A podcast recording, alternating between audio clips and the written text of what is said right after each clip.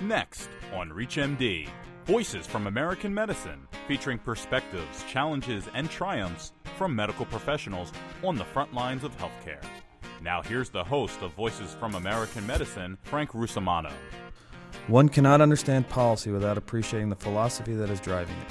That's a passage taken from the new book titled Overcoming Obamacare, written by Philip Klein. Philip is our guest today, and he's a commentary editor of the Washington Examiner, where he writes about domestic politics and policy and runs the opinion section. Mr. Klein, welcome to the program today. Thank you for having me. I'd like to start by having you tell us a little bit about your background. Well, basically, I've been a journalist for a number of years, and particularly over the last 10 years, I've been focusing on politics. And my interest is ultimately lies with policy, because I think that politics are a route to policy. And one of the most important policies, in my view, is healthcare. It's the largest segment of our economy. It's the largest component of our national budget, and in the long term, it has the biggest effect on our fiscal future. And not to mention, it's the most personal, in that everyone wants to have the best care for themselves and their loved ones. That's great. So you were inspired to write this book. What inspired you to write it? Well, with Overcoming Obamacare, what I tried to do was lay out some of the alternatives among Republicans on health care. It's pretty popular, it's pretty common to believe that Republicans and conservatives have no ideas on health care, that they just want to attack Obamacare, that they don't have any sense of what they'd want to do themselves. And that's not quite accurate. The reality is that there are a lot of ideas on the right among conservative policy analysts as well as elected Republicans about what to do about health care.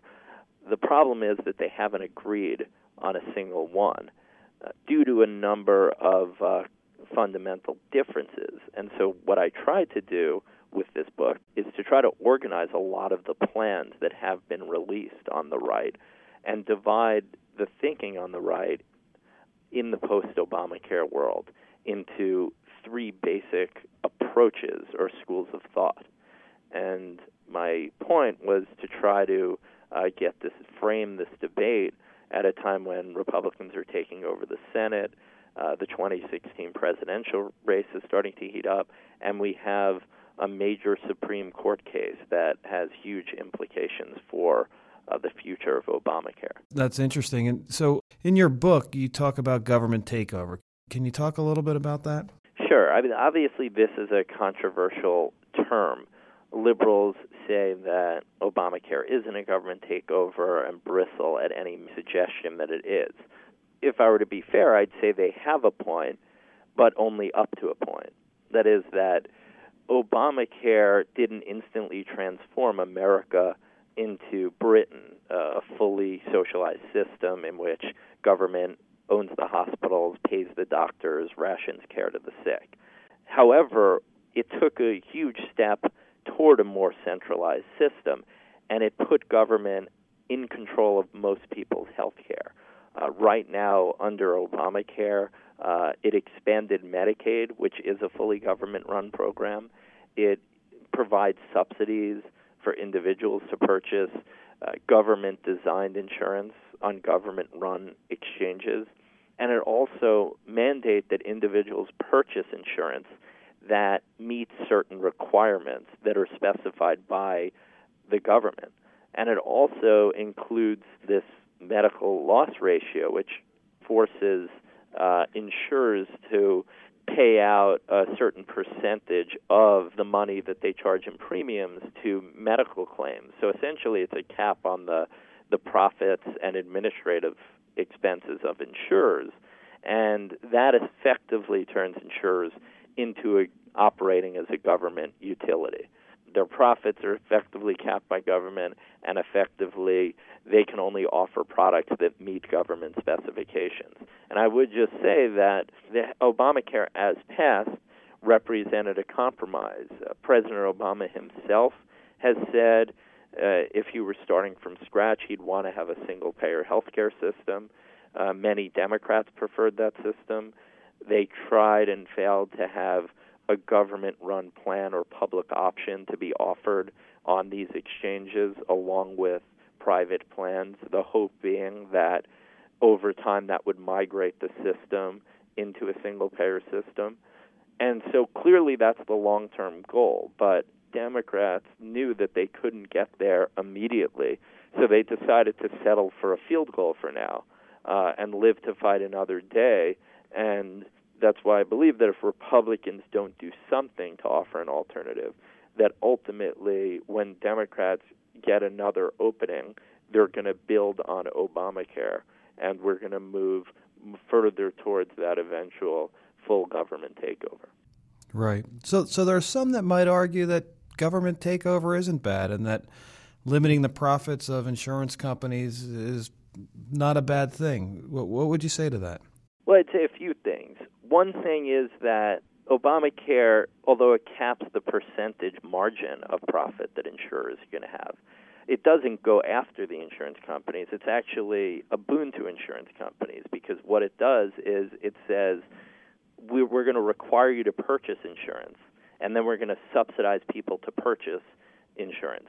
Now, what business in the world wouldn't want a system under which government basically requires people to buy your product and then gives them money to help them buy your product? Everyone would want that deal. What I'm saying is that what Obamacare represents is this ugly alliance between big business and big government. And the reason why we wouldn't want a system is where there's centralized control is that ultimately there's two dominant schools of thought on how you control costs. One is you have the government ration care to the sick, which is what we see in socialized systems, such as the NHS in England, where there are government boards that say, for instance, we don't think that it's worth allowing this cancer patient to get this certain treatment beyond this certain amount of time because it's too costly and that same amount of money could be spent somewhere else in the system. There are all sorts of horror stories about government pulling the plug on individuals without even notifying the family. Issues where in England people have been stuck in waiting rooms and are in hallways of emergency rooms for days, being forced to drink dirty water from vases. And this is supposed to be touted as a sort of humane system. But the idea behind trying to control costs in a single-payer system is you ration the care to the sick, and the government determines how you're going to get your care. And the reason why this will never work in America is that Americans are individualists, and they don't care about what works best for the average patient. Everyone in America wants to be treated as an individual and what works best for them as an individual patient. And the way that you get there, and the alternative is to have a system in which individuals are in charge of their own health care, a system in which there's more transparency about how much things cost, a system in which individuals have control over their health care dollars, which gives them an incentive to shop around for the best deal. There was a study that came out a few months ago that found that when individuals were given a tool, an online searchable tool, to look at the differences between different medical procedures and treatments, that they actually did shop around and on procedures such as CAT scans or MRIs, they actually ended up spending less than people who weren't given to that tool. I think that if you look at the iPhone that I carry around in my pocket, it's a camcorder, it's a flashlight, it's a tape recorder, it's a CD player, any number of things that years ago would have cost me thousands and thousands of dollars and taking up all this space with all these gadgets I have in my pocket for a fraction of the cost. That's because we have a system in the consumer economy that makes people want to chase the best deal, and quality improves over time as prices go down. And that's what Americans are used to. And we can have that for healthcare if we get government out and try to move to a more market-based system. It seems to make a lot of sense, Philip. There is a perception that Republicans generally aren't interested in expanding access to care. In your book, you talk about three basic approaches and alternatives to the current law. Can you talk a little bit about that? Basically, Republicans do have a debate over what the appropriate level of government involvement is to try to expand health insurance. And one area where I just draw a distinction, you talked about healthcare access, and conservatives and supporters of limited government would draw a distinction between health insurance and access to healthcare. So, for instance, what we've seen with Obamacare is that it places so many restrictions over insurance policies that insurers have responded by narrowing their networks and going to doctors and saying, we're going to reduce the amount of money that we're paying you. And a lot of doctors are dropping out of these insurance arrangements, and it's the same thing with hospitals. In California, there are a number of lawsuits against insurers because of these narrow network plans. And that's what you see. Somebody could have a ticket that says they have insurance, but that doesn't necessarily mean that they have access to the health care that they want. This is reducing access to the current healthcare profession. So I think during the campaign in 2008, our president talked a lot about being able to keep our doctor. Is that the impact that you're seeing, from the reduced size in the network? Yes. I mean, it's pretty clear if you look at the plan. What happens is that Obamacare includes a lot of mandates, not just the famous individual mandate and requirement that insurers cover pre-existing conditions and that they don't charge more based on health status, and it limits what they can charge based on age and so forth. All of these things drive up the cost of insurance. So in order to mitigate the premium hikes that are natural economic responses to these mandates, insurers respond by saying, okay, we'll cover this stuff. We have to meet certain requirements in terms of out-of-pocket expenses and so forth. We can only get away with premium increases to a certain degree. So our workaround is that we're going to offer less access to individuals. We're going to narrow the network to just the doctors and hospitals that are willing to accept our cheaper payment rates and compensation rates. And you see that throughout the states in these plans. And like I said, in California, there's been a lot of lawsuits on this front. And I know we got kind of sidetracked from your question about the three different approaches that I mention in my book, Overcoming Obamacare. So if I can just get back to that, I'd say that basically Republicans, kind of looking at the landscape of Obamacare, they break into these groups. One is what I call the reform school, and these are basically people who say, look, Obamacare has been in the books for several years now. It now has millions of beneficiaries. Republicans aren't going to be able to disrupt all of this and simply just repeal Obamacare. So they argue that Republicans should instead make it essentially reform Obamacare to take away some of its more onerous aspects and to make it function in a more free market direction without fully repealing it. The second school of thought, which I call the replace school, and you hear this a lot among Republicans, repeal and replace Obamacare.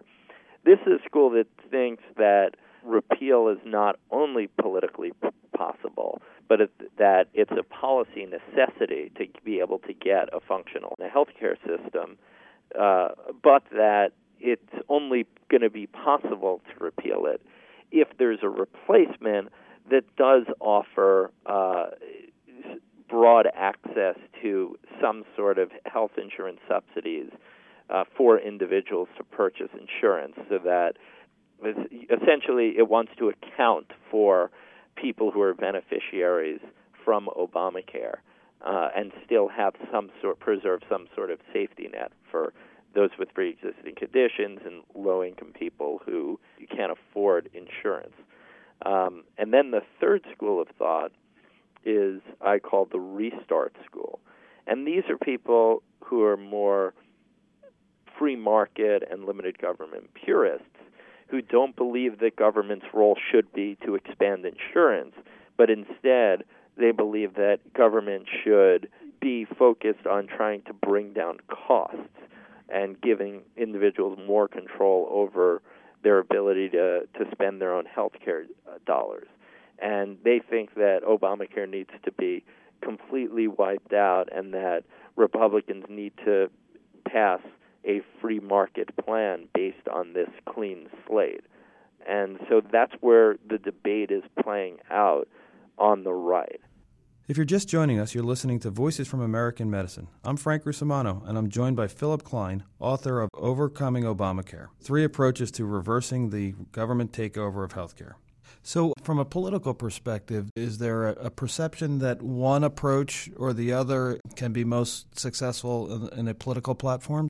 Well, right now there's basically that's one of the debates. As I note in my book, basically everyone's sort of making a calculus.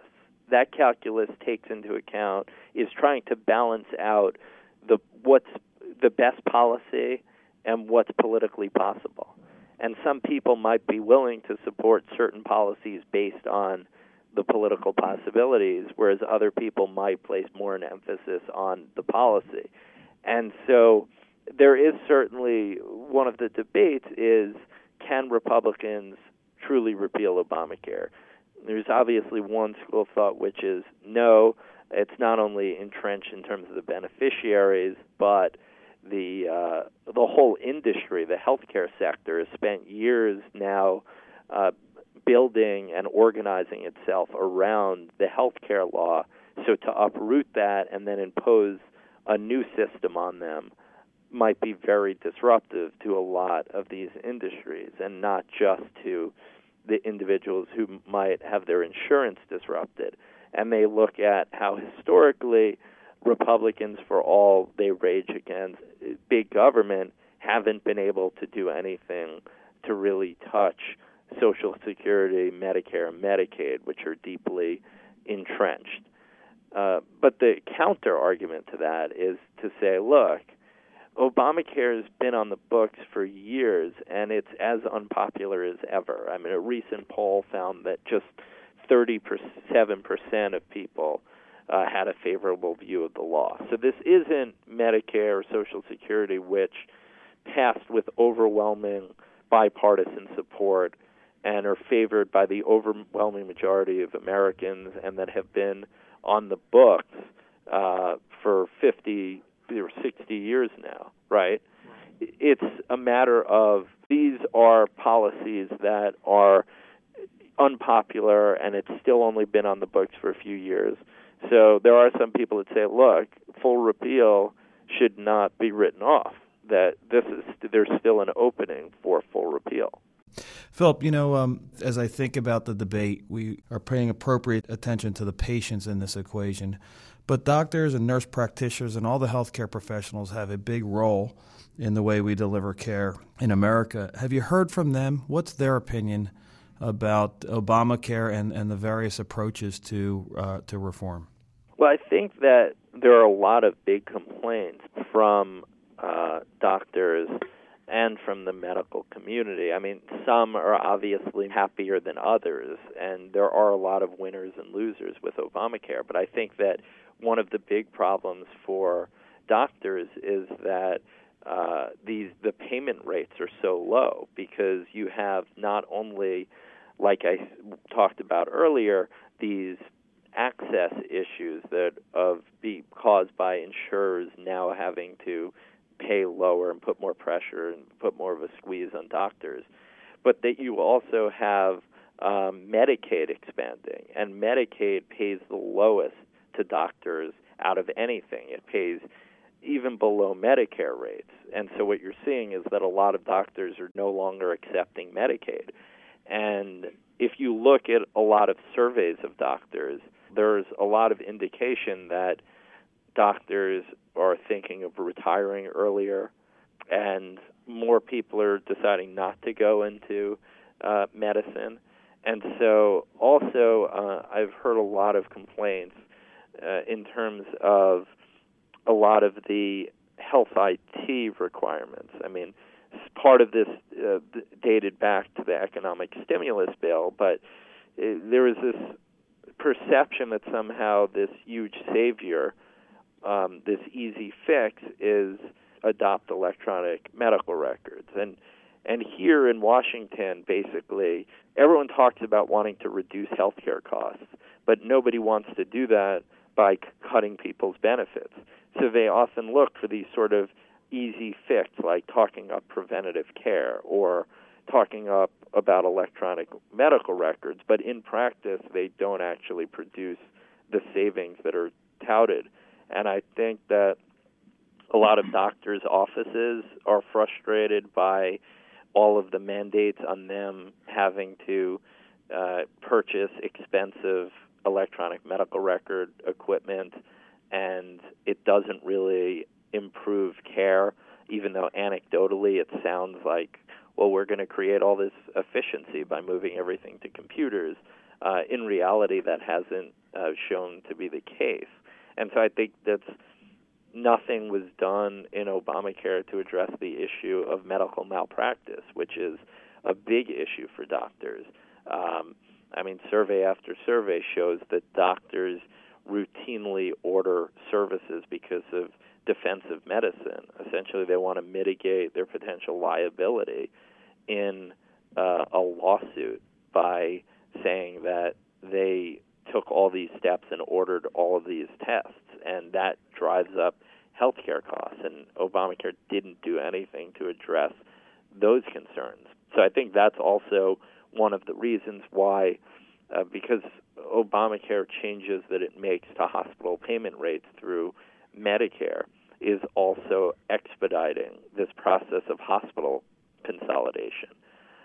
And you're also seeing more private practices closing and more doctors moving into associations with hospitals and, you know, letting the hospitals deal with the sort of overhead and bureaucratic stuff. And so that's the sort of dynamic that you're seeing, and I think it particularly hurts rural hospitals because basically Obama wants to say, well, you know, the Mayo Clinic and the Cleveland Clinic are able to produce great quality care at a low cost, so why can't we do that everywhere? Well, there might be things that are unique to the Cleveland Clinic and the Mayo Clinic, and there might be situations in which a smaller rural hospital won't be able to achieve the kinds of economies of scale as a larger hospital, and so it'll suffer greatly as a result of these laws. So you might see more rural hospitals shutting down and then people in these areas having to travel longer distances to get care. And so I think that there's a broad number of changes that aren't the greatest for medical professionals. Well, there's no question that we've got to make sure we include their opinion in the debate. And over the next couple of years, we're going to see lots of debate as the presidential nominees come forward and start to talk about health care reform. It's early yet, but do you see any of the projected presidential nominees leading the argument on health care reform? Well, in my book, Overcoming Obamacare, I talk about Bobby Jindal, who's someone who has a big background in healthcare. He worked for the HHS under Bush. When he was still in his 20s, he was in charge of Louisiana's large hospital system, and he's somewhat of a healthcare wonk himself. And he put out a plan last year that is a plan that feeds into the school of thought that I talked about that I call the Restart School, which he really believes that Republicans should approach the issue without trying to sort of compete with Democrats on meeting some coverage target, but instead focus on market-based reforms that put more money in the hands of individuals and gives more flexibility to states to try to bring down costs. And it will be interesting to see if his plan and his candidacy gains traction. Because if it gains traction, then it might tilt the the center of gravity toward that kind of approach among other Republican candidates, because they may feel like they can't get sort of outflanked by Bobby Jindal, and they have to release plans along similar lines. And then that could then become where Republican health policy coalesces. A lot of the other candidates haven't got as detailed. We know Mitt Romney produced a plan in Massachusetts when he was governor that ended up serving as the model for Obamacare, in that it expanded Medicaid, mandated insurance, and subsidized the purchase of insurance on exchanges. He's since backed away from that, and he released a kind of vague plan in 2012 that he didn't really talk much about during the campaign. But I think that there are more candidates this year, and I think there'll be a broader debate on healthcare alternatives. Right. Well, thank you for that. I think that's it'll be interesting to see how it unfolds and hear the debate. And I'd love to invite you back as the debate goes on and get your points of view on the policy proposals that come forth over the next couple of years. Would love to do that. Thank you for having me. Philip, thanks for joining us today. I really appreciate you sharing your thoughts. I found the book very interesting and recommend it for individuals on both sides of the argument. You've been listening to Voices from American Medicine, featuring perspectives, challenges, and triumphs from medical professionals on the front lines of healthcare. Voices from American Medicine is hosted by Frank Russomano. And to access this program and others in the series, please visit us at ReachMD.com/voices.